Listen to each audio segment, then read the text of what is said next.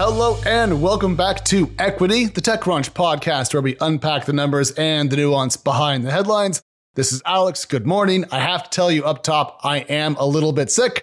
So if I sound congested or nasally, well, that's because I am both those things. Before we get into all things tech, startups, and money, we do have a request for you, my dear friend. We want to know how you would describe 2023 in a headline. So think about that and then send us a tweet to at equitypod. We do this every year. We love your creativity. It's fantastic and good fun. And we will read the best ones on the show, give you credit, and also tell everyone that you are brilliant. So 2023 in a headline, tweet at us, EquityPod, best ones on the show. Thank you in advance. All right, today is December 11th, 2023, and we are going to talk about stocks and crypto, the end of earnings for the year, TikTok's e commerce push, the latest on AI, and why fintech is not quite dead yet. Let's go. Starting off with a look at the world of money, let's start with the stock market. Shares are mostly higher in Asia today, despite concerns of deflation in China. Keep your eyes on that. Stocks are mixed in Europe and they are largely flat to start the week in pre market trading here in the US. And for everyone who is so sick of me listing out 114 different companies that are going to report earnings in the next five days, today I have a very extensive list for you. Oracle on Monday, and then Adobe on Wednesday. That's it. Crypto, once again, is more interesting than the world of equities this week. Now, many major cryptos have been actually pretty flat in price terms over the last week. Bitcoin will still cost you about $42,000. One of Ethereum's tokens will cost you about 2200 The big news in Priceland, however, is that Solana's token has soared 11.5% in the last week. This has led to lots of tweets wondering which token will go up next. I don't know. The answer could be none of them. At the same time, the overall exuberance around price movement is driving up trading volume. Trading volumes have now reached their second highest peak of the year, and according to the block data, spot trading is now worth about $40 billion in transactions per day. The question is can this latest surge in trading activity beat March results and become the most active trading period of 2023? Why do we care about all of that? Well, more trading volume is good for crypto exchanges that often make their money off of trading. And those exchanges are often very active players in the corporate venture capital market. So, more trading volume can actually mean more investment for early stage crypto startups. Next up, my favorite part of the show, what I call big news that matters. And the first thing is all about TikTok's new joint venture. Don't forget, of course, that TikTok is part of ByteDance and is in a hurry around the world.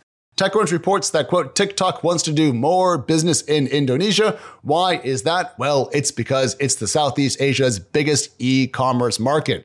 But the company ran into some roadblocks, so it came up with a plan.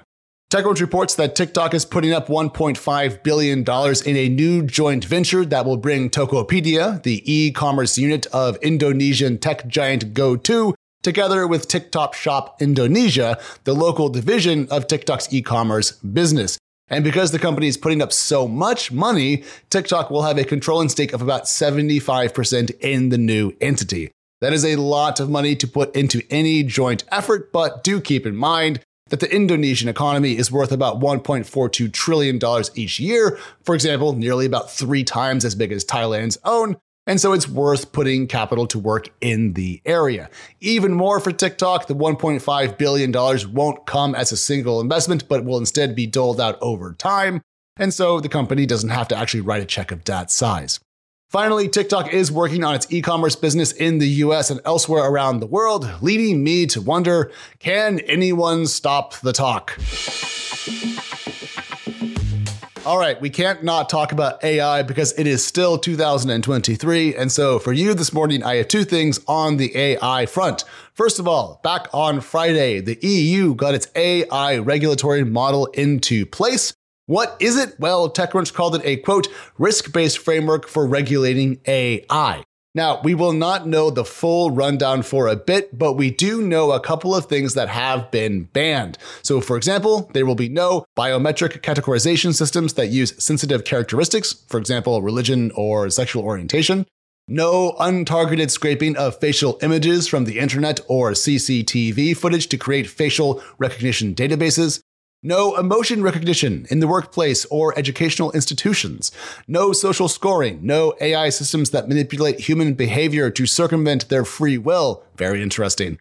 And no AI used to exploit the vulnerabilities of people due to age, disability, etc.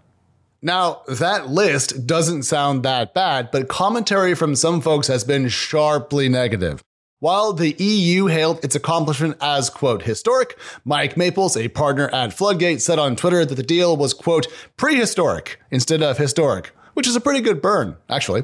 Lots of other jokes from tech folks who often dismissed all EU AI development thanks to this regulatory structure, but, you know, differences do exist out there in opinion. Of course, saying that AI systems should not be abusive to individual rights doesn't sound that bad, but it may preclude some business models or data collection methods and could have unintended consequences in terms of development pace. Now, I don't know who is right here, but a lot of Americans are pretty unimpressed by what the EU has come up with. Then, in a moment of, yeah, but, TechCrunch reports this morning that French startup Mistral AI has officially closed its much anticipated Series A funding round. It raised about $415 million at today's exchange rates, and according to Bloomberg, is valued at about $2 billion. As a reminder, of course, Mistral AI raised $112 million in a seed round less than a half year ago. And notably, Andreessen Horowitz is leading the most recent funding event along with Lightspeed Venture Partners. So I guess that some Americans or American based firms think that Mistral is going to be fine, potential regulatory overhang or not. For the EU, it's not a small point. Mistral has very, very big and local ambitions. Mistral AI co-founder and CEO Arthur Mensch said regarding the round that, quote, since the creation of Mistral AI in May, we have been pursuing a clear trajectory, that of creating a European champion with a global vocation in generative artificial intelligence based on an open, responsible, and decentralized approach to technology. I love it. We're now seeing three major AI hubs then, one in China, one in the US, and now whatever the EU can pull together. On one hand, regulation, on the other, Mistral. We'll see. Next up, chips. Now, briefly, while we spend so much time talking about AI, it's critical to remind ourselves that the chip wars are still going on. There's lots of news out lately, but the thing that really did catch my eye was that New York State is joining University of Albany and IBM, amongst others, to create a $10 billion semiconductor research facility in the state. Now, when you do think about advanced silicon, New York State is not exactly the first place that comes to mind, but with enough effort and capital, perhaps that can be changed. Now, yes, all your social feeds are just AI hacks, but just don't forget about chips. They are perhaps even more important than what they are used to calculate. And I want to close out with fintech. There were a couple of new fintech unicorns in Q4 of note. We'll talk a little bit more about that when we look back at the year fully.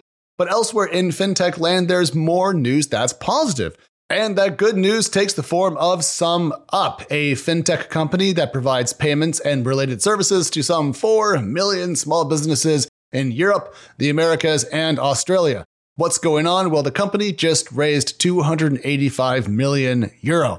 And Hermione McKee, who was appointed SumUp's CFO earlier this year, described the round as mostly equity, although she did decline to tell us exactly what the valuation was, simply saying that it's higher than the $8.5 billion figure that SumUp reached back in 2022.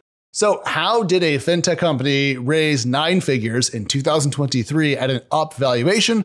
Well, according to McKee, SumUp has positive EBITDA and has been on that basis since Q4 2022 and is growing by more than 30% lately. That's not bad. Those look like pre IPO numbers. And for a company of this size, well, we have to ask when is that going to happen? Oh, and that is all the time we have for this fine Monday morning. But the good news is we still have lots and lots planned for you. We have a really killer end of year equity slate. So don't forget us when you're hanging out with family and eating too much food over the next couple of weeks. If you need even more equity, we are Equity Pod over on X and Threads. And if you need more from me, well, I am Alex over on X. We also have two sister podcasts here at the TechCrunch Podcast Network Chain Reaction, All Things Crypto, and Found How Founders Built the Companies They Did. All right, we'll talk to you soon. We're back on Wednesday. We're back on Friday. Bye.